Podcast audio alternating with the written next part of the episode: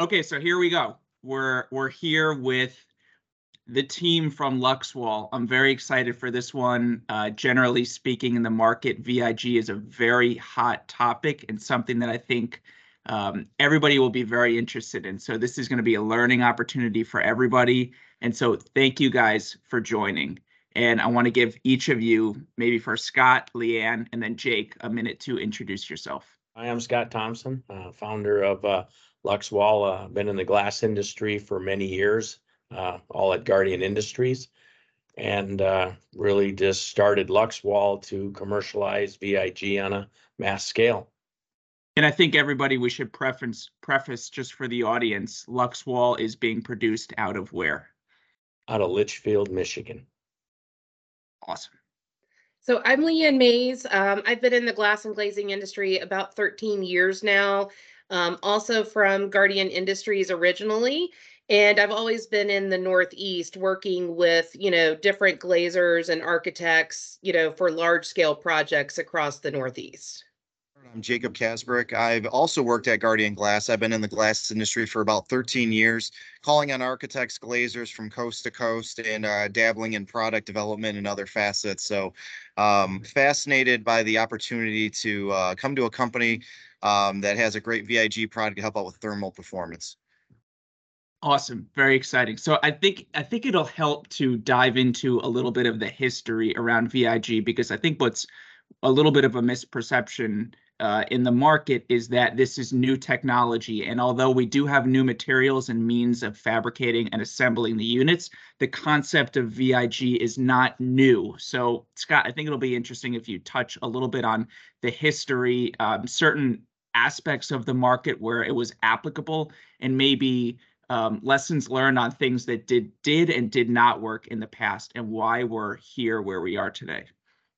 Okay, that's that's a great point, Adrian. You know, the, the, the, the original concept of vacuum between two lights can be traced back as far as the 1950s.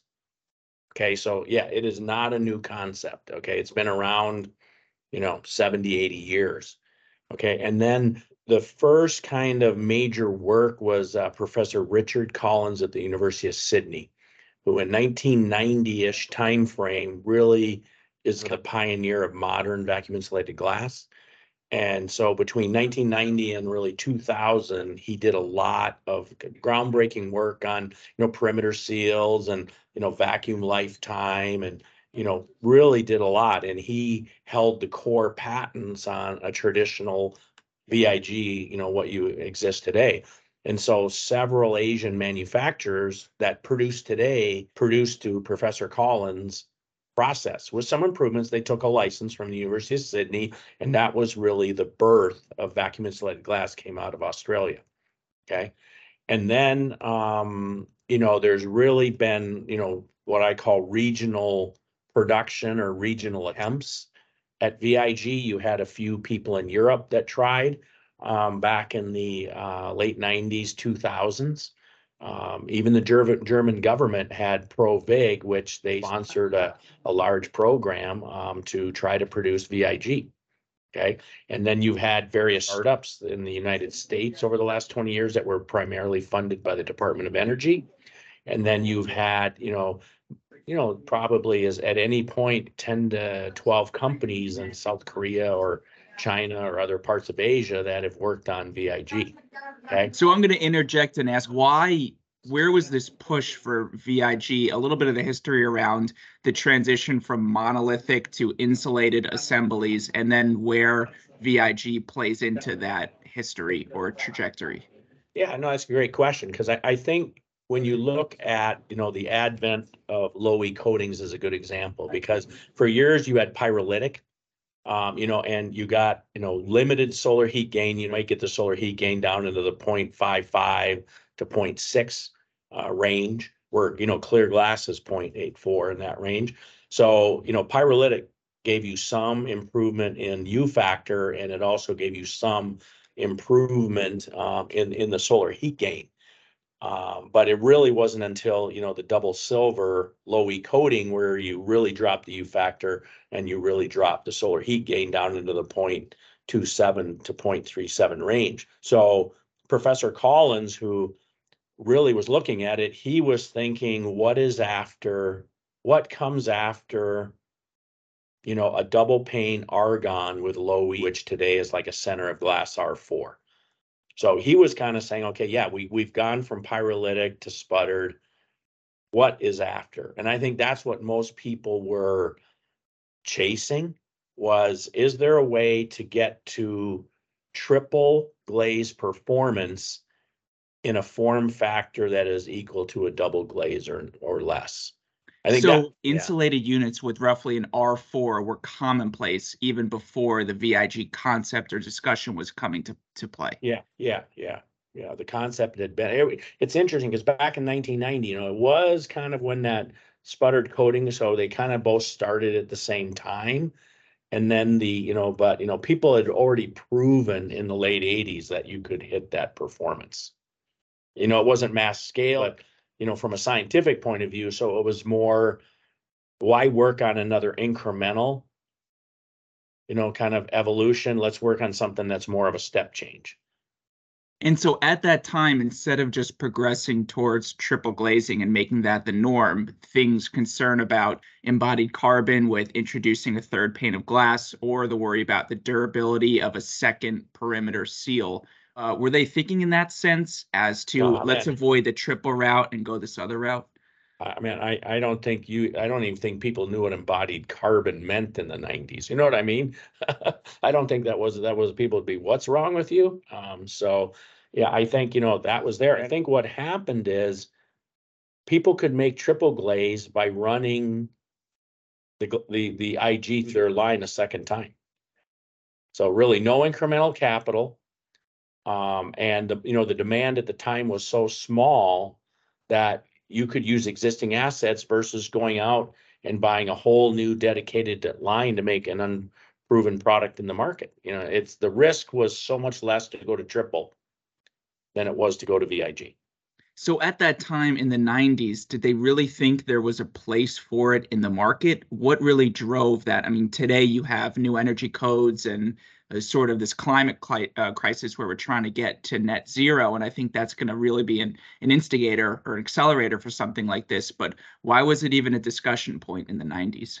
I think that's why it was mainly focused at university level, because, you know, that's what universities are funded to work on things that are 10, 15, 20 years out. So, you know, and I think, you know, a big part of it, Professor Collins had a, you know, an intense passion for vacuum insulated glass.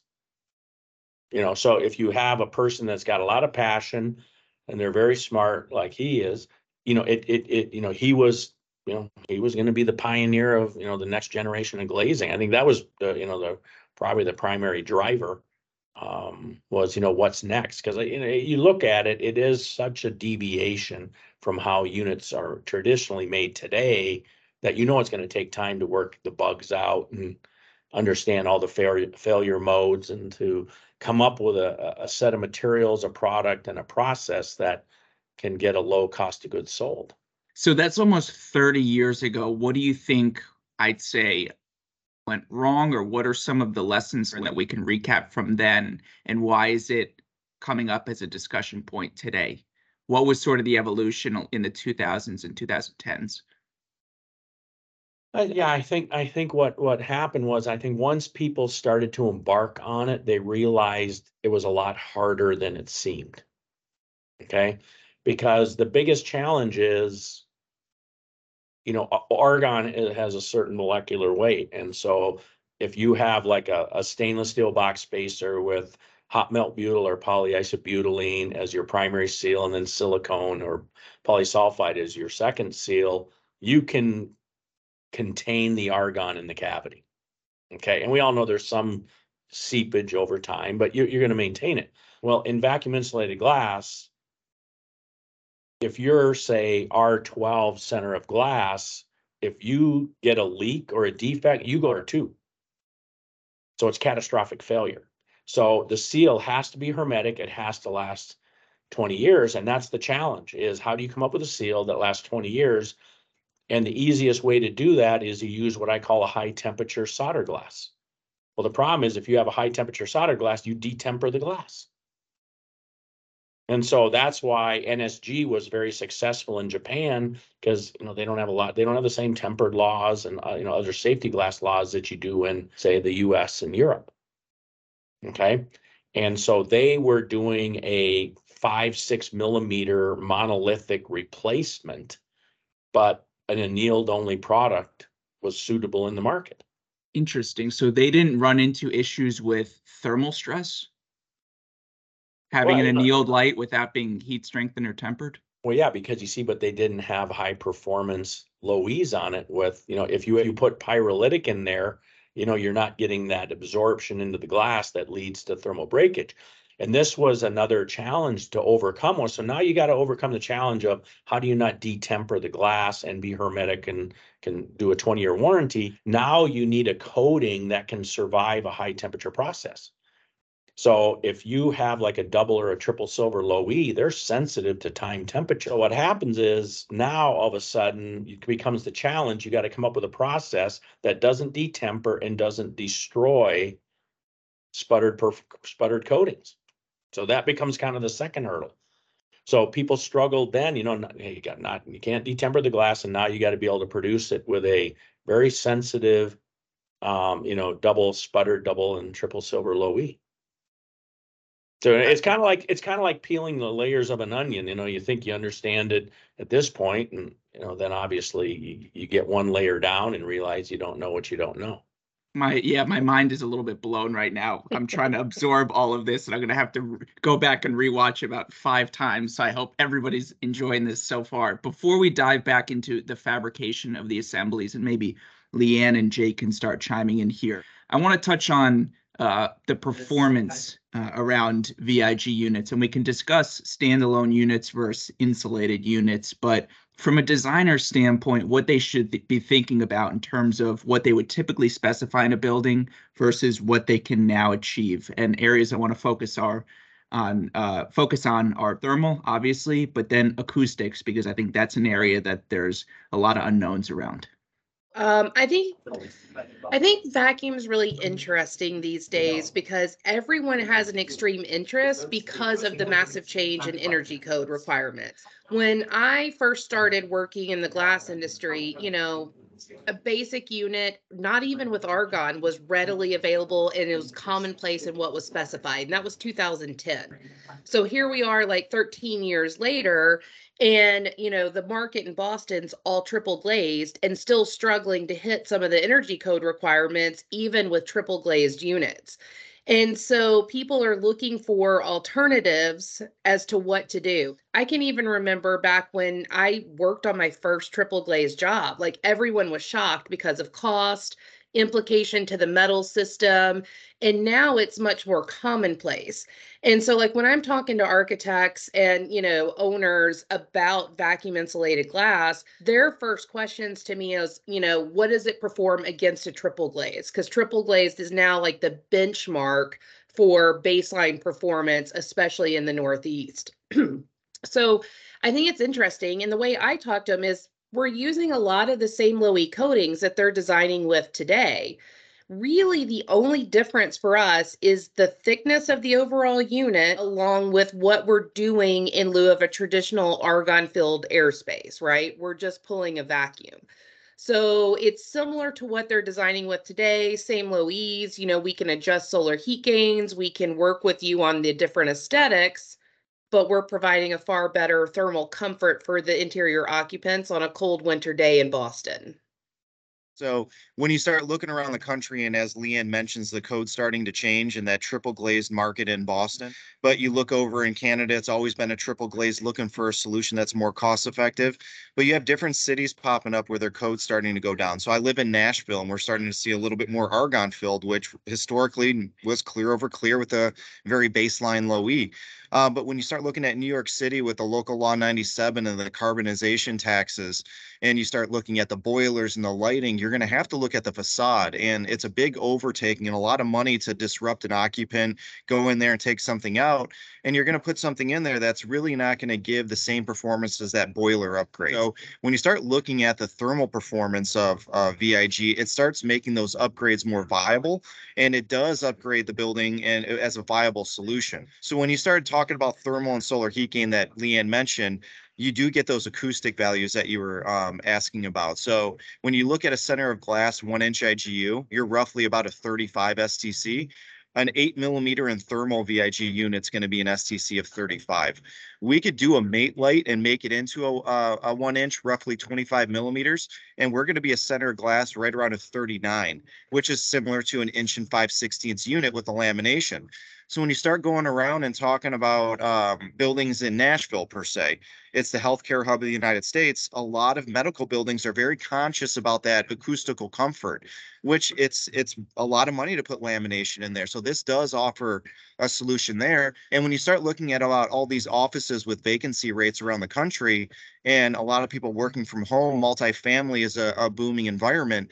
This is a perfect way to have a product, even in southern states where at nighttime you're 90%, 100% at capacity with occupants, their HVAC systems going full speed. Now we have a product when the sun's not out there and you don't need that solar heat gain blocking. You have something that's going to keep your energy costs lower. So you could see multiple segments and how this plays outside of just talking about thermal performance. Yeah, I mean, I think in certain markets you're more challenged than others. I will say you do see markets like Boston, New York, Seattle leading the charge with progressive energy codes, and it's really made its way down from Canada. Now it's bleeding into the lower climate zones in the US. I'll say in a market like New York, where you're dealing with acoustic requirements by OER, bird friendly glass, and then thermal requirements, marrying those three together is an incredible challenge. So another kind of talking point and and something I'm curious how your outlook is on this. When we do window replacement, especially, you can put a, a well-performing window and frame in place, but if your adjacent surrounding opaque wall is not well insulated, you run into condensation issues. So immediately you'll have designers asking, well, is your limestone or adjacent brick insulated? So from your standpoint, if you think about retrofitting a VIG into an existing window frame, it's kind of like putting a super performer in terms of the glass within that frame. But if you have existing framing that's not thermally broken, could you run into condensation issues, especially if you, especially if you have such a delta between the glass and the frame itself? No, Adrian, yeah, that, that's that's a great point because you know, so a lot of times people in the past said, it makes no sense to take VIG and put it into a non-thermally broken frame. But, you know, Jake and Leigh Anne both are working projects right now where the budget doesn't afford taking out the frames. The frames are in good shape and you can go in and replace the glass. So we're doing, you know, uh, a lot of right now condensation resistance testing because, you know, it does depend upon the geographical location, you know, what is your climatic conditions? How many dew point transitions do you have? Okay, and the whole thing is, is, you know, is the condensation going to be on the inside? Is it going to be on the outside? You know, and then will it burn off by nine in the morning, 10 in the morning, you know, one in the afternoon? So I think, you know, in general, it is very site specific because you know, I think it's part of the, the evaluation process you have to make, exactly what you brought up, because you can have a metal frame, but if the walls are well insulated and you put this in, okay, it's going to be a different story. The worst case is a brick building, a non-thermally broken frame, the frame sitting on the brick. Yeah, you're going to have a higher probability of uh, a condensation in, in, in that situation. Yep. Interesting. So before we go on to the fabrication process, one other topic I want to touch on, and, and this is this is a significant unknown to me and a question I get a lot. Do you see a future where we will see the marriage of bird-friendly glazing and VIG? I get Yeah. asked every day about bird friendly. Almost every single project I go into because of the requirements in New York, and it's even actually bleeding into Boston, which I was shocked about um, because there is no law, there is no requirement. However, I was on a call the other day where a building is having issues with uh, birds, and then they're reglazing it and they're redoing the ex- existing facade. So we're having the conversation of well, what does it look like? And I think it depends on what you're trying to achieve because we can incorporate either from a in thermal hybrid option where we're using some of the UV coatings, or we could work on, you know, doing some sort of acid etched appearance. It just depends on what you're looking for. I'll let Scott touch a little bit on, you know, some of the other things we're doing from a bird friendly perspective, but we have solutions and we talk about it no different than what you guys are talking about, you know, now. It's like, well, what do you how much do you want to see of it? and how do you want to incorporate it and how aggressive do you want to be on your threat factor So to Scott, before you answer, I know with bird friendly that the, the deterrent has to be in front of the low E coating. So in that case, if you were to use a UV interlayer, I'm guessing the laminated light would be outboard and then you'd have your VIG inboard. And to that same token, it, for an insulated unit, will you just put your frit pattern on the number one surface and deal with the VIG inboard? Yeah, you could do that. Um, so you could do the lamination. When you're going to do that with the UV coating, you want to have the UV on the number one surface. As soon as it goes on the second surface, you start to have 7% reflectivity. The efficacy goes down. You do need to have on most of the UVs that have the lamination right behind it to add that contrast. So for that, you would have the Lamy outboard light with the VIG unit on the inboard. Now, the hybrid unit that Leigh Anne was talking about, we'd have the sacrificial light on the outboard, six millimeter. You could put the frit pattern. There's a few manufacturers that can do frit on the number one surface. Now, we will have a low E coating in our VIG unit. So hypothetically, you can get away with just using the frit number one and would not have to put a low E coating on the second surface unless you needed to have a, um, extra energy costs or you wanted to have a certain aesthetic from that low E coating. But that does give you an option to get the performance with the frit number one. Because again, it's true when you put the frit on the second surface, that efficacy does drop. Now, there's another option where you can have an etching process where you can do it on the hybrid unit, but it uh, is also unique. We could use that on an in thermal unit by itself as well. So we can hit every single option that's out there in a traditional standard just using VIG right now too. Got it. Okay, so let's move on to durability and fabrication. And now I'm really going to challenge Scott. So I want to hear about how you are addressing assembly of these units and concerns that might come up around, well, what happens if um, that hermetic seal fails? Or what happens if we don't have a durable perimeter edge seal? Um, how long is that unit going to last? And how are these units being assembled today to mitigate that risk? I mean, that, that's, that's the, uh, ten thousand dollar question, because, so when you look back historically, uh, what I mentioned before, people used high temperature sealing glasses, which, you know, detempered the glass, okay? So as you lower the melting point of these perimeter seal materials, you know, not, you become more susceptible to moisture, vapor transmission, water migration through the seal. Um, the density of the seals goes down in grams per centimeter cubed, and so as the density drops, the the cohesive strength of it drops. So that's the biggest challenge is you've got to lower the melting point so that you can, you know, not detemper the glass, but then you got to maintain this herm, herm, hermeticity. And then you've also got to maintain moisture um, resistance and then also mechanical durability. Okay, so that's where we put all our effort for three and a half years was on that perimeter seal. Because if you can't solve that problem, then you, you know, then you're never gonna get to a twenty year. And so And so thinking about how do you think about life cycle testing or sort of accelerated weathering testing just to ensure the effectiveness? yeah, so this is, we have a, a very large lab with a lot of environmental chambers.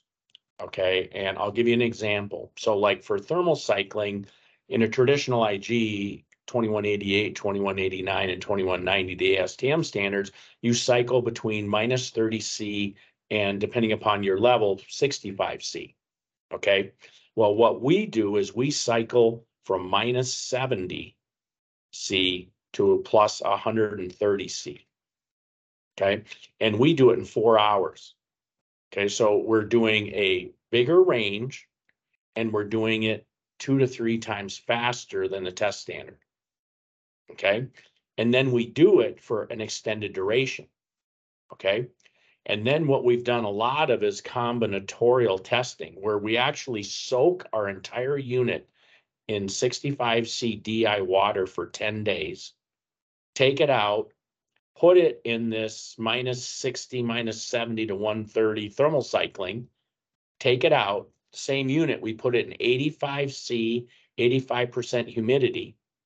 And then we take it out and we do pl- plus and minus 90 degrees C asymmetric thermal shock, where the inside of the chamber is minus 70, the outside is 20 C. And then we'll take the inside of the chamber up to 110 degrees C, and then the outside is 20. So like that's a, a, a test regimen for us because the problem, and this is, and you, you can go to the ASTM committees, Adrian, on VIG. Our product will always pass 2188, 2189, and 2190 because they were designed for organic sealants. Okay, we've never failed. Okay, so the problem is, and the ASTM committees, along with NREL and LBNL, they know they need to come up with tougher standards for VIG, and that's why there's working committees and working groups. You know, we got to, as an industry, we have to come up with much tougher standards to make sure inferior product does not get into the market and then tarnishes the vacuum insulated glass name. And I'll take one other thing, and I don't want to get too much into this because we do consider, it, you know, a little pri- proprietary. Is we've also developed special chambers to simulate 20 year life. Um, and we do, we have an extreme cold situation and an extreme hot situation. So it's a very complicated test, but, and it's based on, uh, accelerated test theory. But we have to prove to ourselves because we are offering a twenty year warranty. Wow, that's what I was going to ask. So Yeah. it, what I take from that is accelerated and extreme thermal testing uh, to to ensure that the effectiveness of the perimeter seal. But really, in my head, I was thinking about center of glass deflection under extreme wind loads. Okay, and that, that's another thing. So we've been doing a lot of wind load testing. Okay, in customer frames. Okay, at Intertek and Element. Okay, and then, but we've also done a lot of finite element modeling analysis. So we look at both wind load by itself, we look at thermal deflection by itself, and then we do a combination of wind load and thermal at the same time. Because on when you get to bigger units, the deflection will be 19 millimeters, which is three quarters of an inch. Okay, and this gets back to this is why you have to be tempered or for sure heat strengthened for vacuum insulated glass. Otherwise, you're going to be limited in the sizes you can make. So what is the largest size we're talking about? Well, right Roughly. now, right now, we can go up to 60 by 90 36 on a two light and thermal. Now, I will say, Adrian, we do increase the thickness of the glass. Just like a regular IG, because you know, when you, you guys do big Sure. curtain walls, you might go from six to eight to 10 millimeter glass. Okay, Sure. Well, in my head, I'm thinking anywhere above roughly that size, we'll have to think about thicker light just to achieve yes. that one inch center of glass deflection, whatever that criteria is. Well, And, and we're trying to stay below eighteen millimeter deflection max. Okay, So, so, do, do you have to consider or think about uh, in a window or curtain wall system that either is mechanically retained or it doesn't matter if it's captured or the glass is exposed and it's structurally glazed? oh, makes a huge difference. You know, the bite makes a huge difference. And like, we'll take two frames and they look very similar. They don't test the same because the bite matters. You know, how the gaskets, whether it's a zipper gasket or a retention gasket, that Mhm. makes a difference. And then Sure. how, how much slop or how loose, you know, the, the glass is in, in the pocket. Um, all, all impact. And so we do all our modeling, we then go do the testing. We've correlated the testing to the model. And then we put a safety factor on the glass thickness to the size. And the other problem is the aspect ratio makes a difference. You know, if it's, you know, short and tall, you know, or narrow and high or versus a one to one, that also impacts, you know, what glass thickness you need.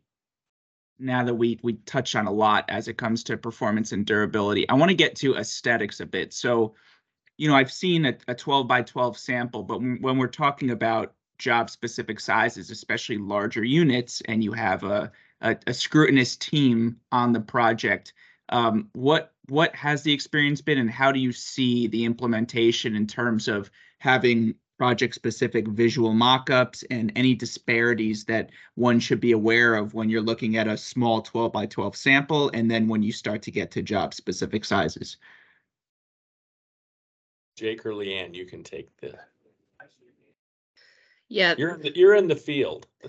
Yeah, I was like, I think it depends on the person. Some people scrutinize the sample far more than others. And then sometimes I find myself pointing out the pillars that keep the glass from touching when we pull the vacuum because they haven't even noticed them.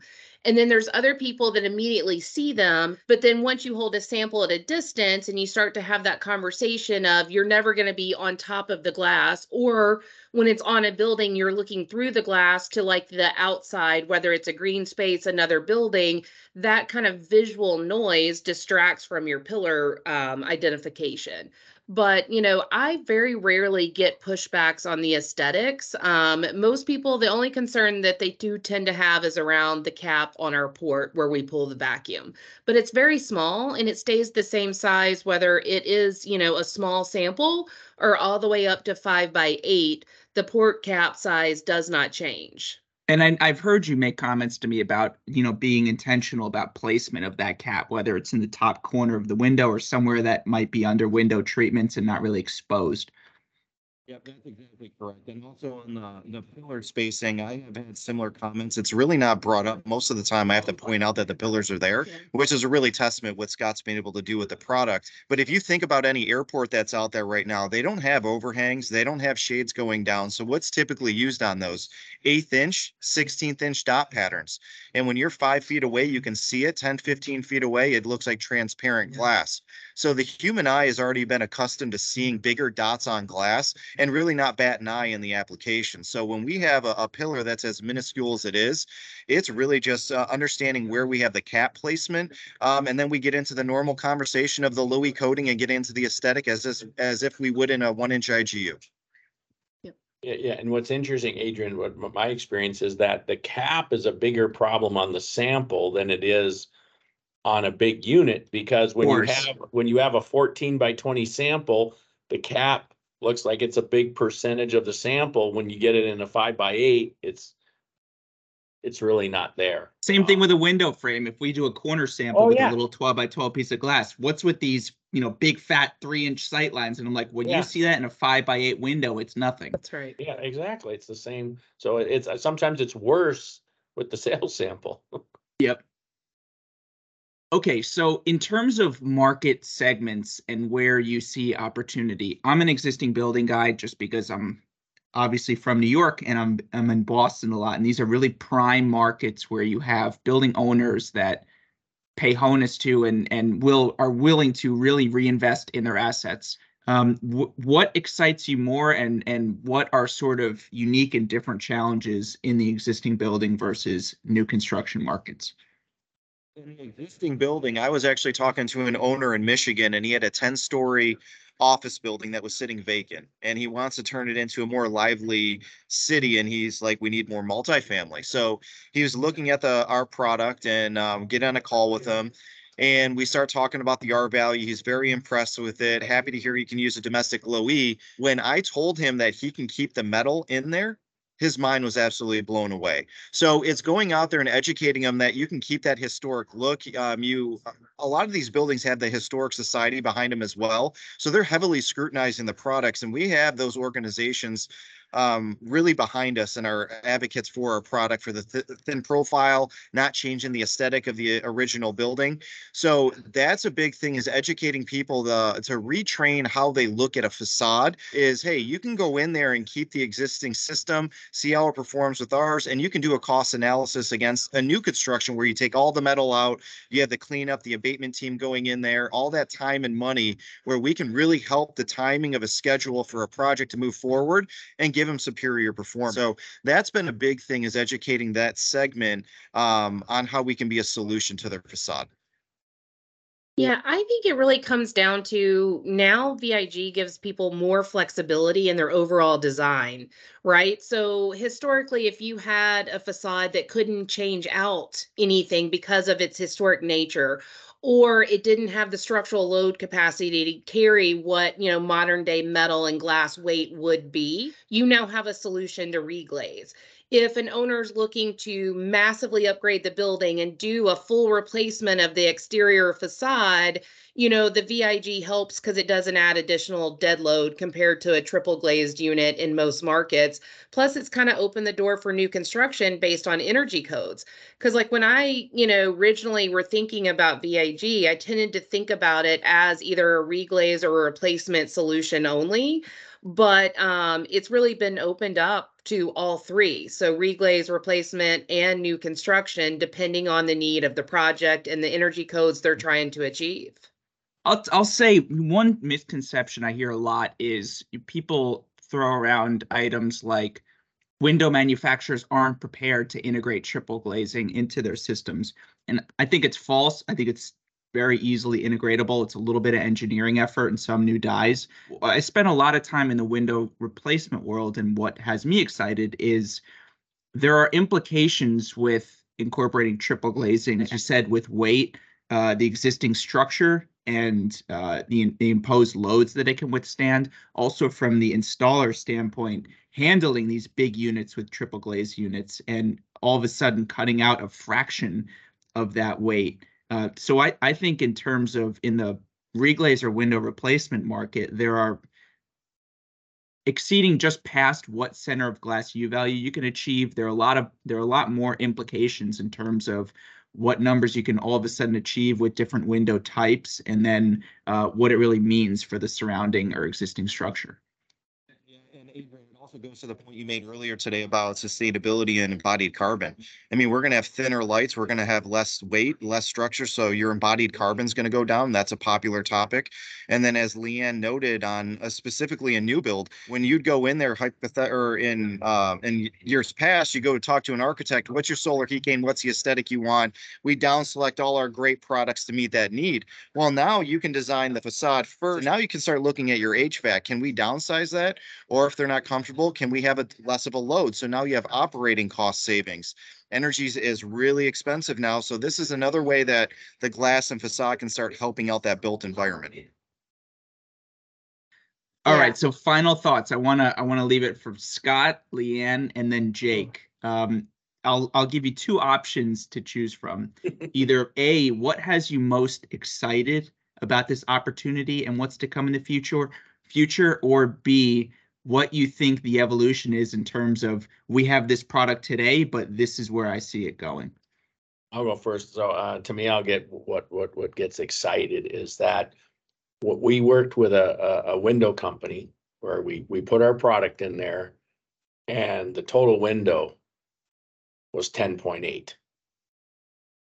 Okay, and so when you take today an argon double silver, low E, triple silver, low E, and a twenty-five millimeter infill.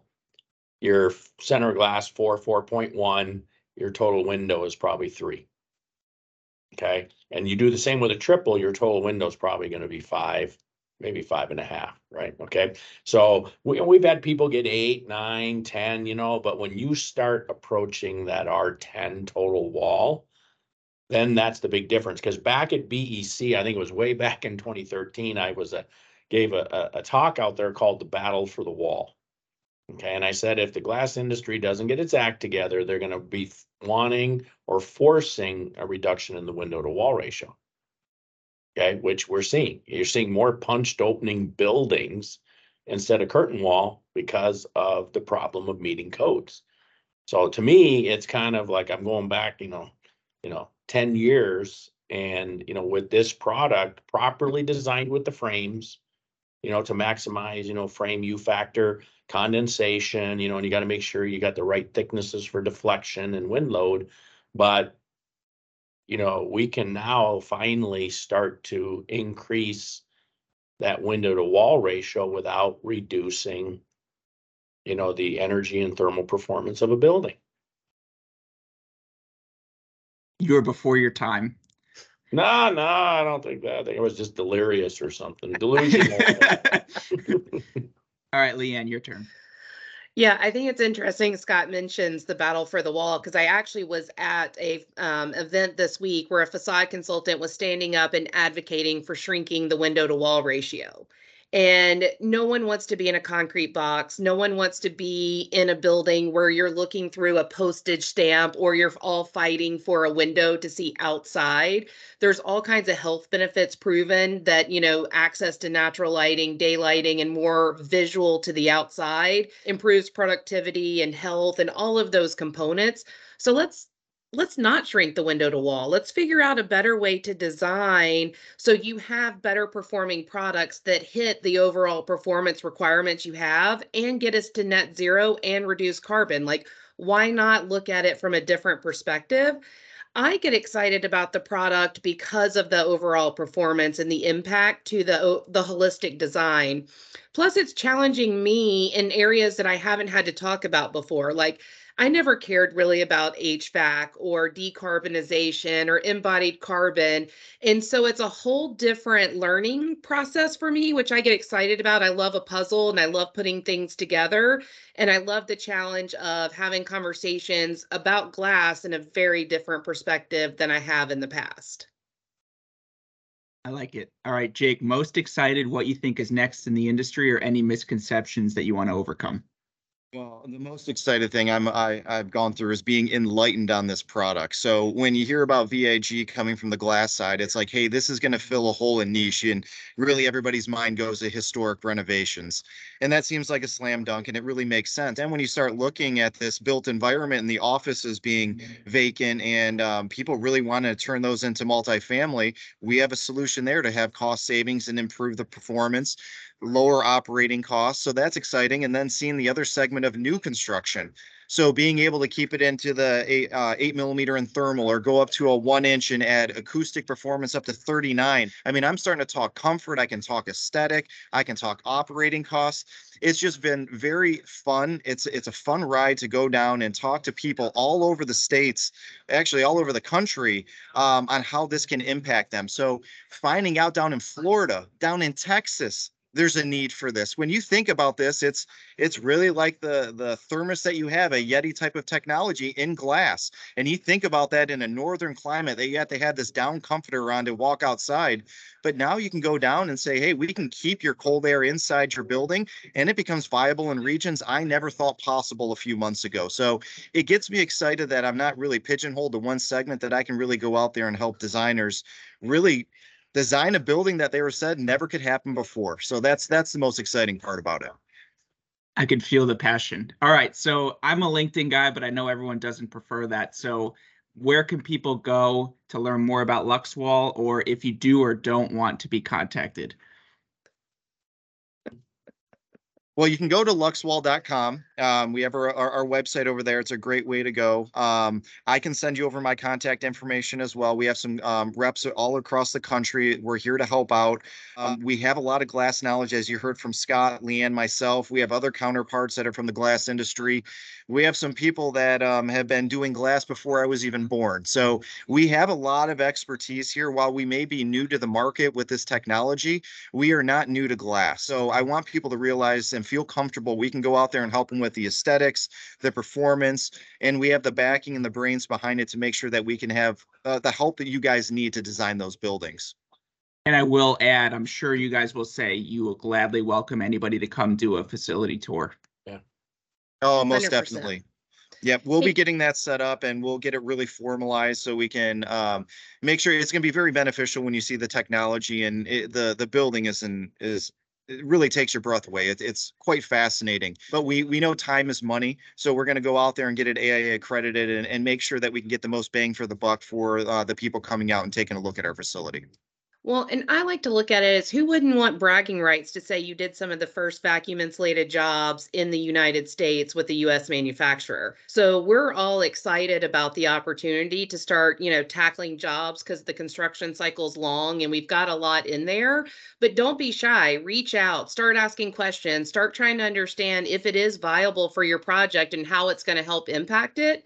And then again, just as people brag, they did the first, you know, sputter coat low E job in the glass industry. People will get to say they did some of the first vacuum jobs as well.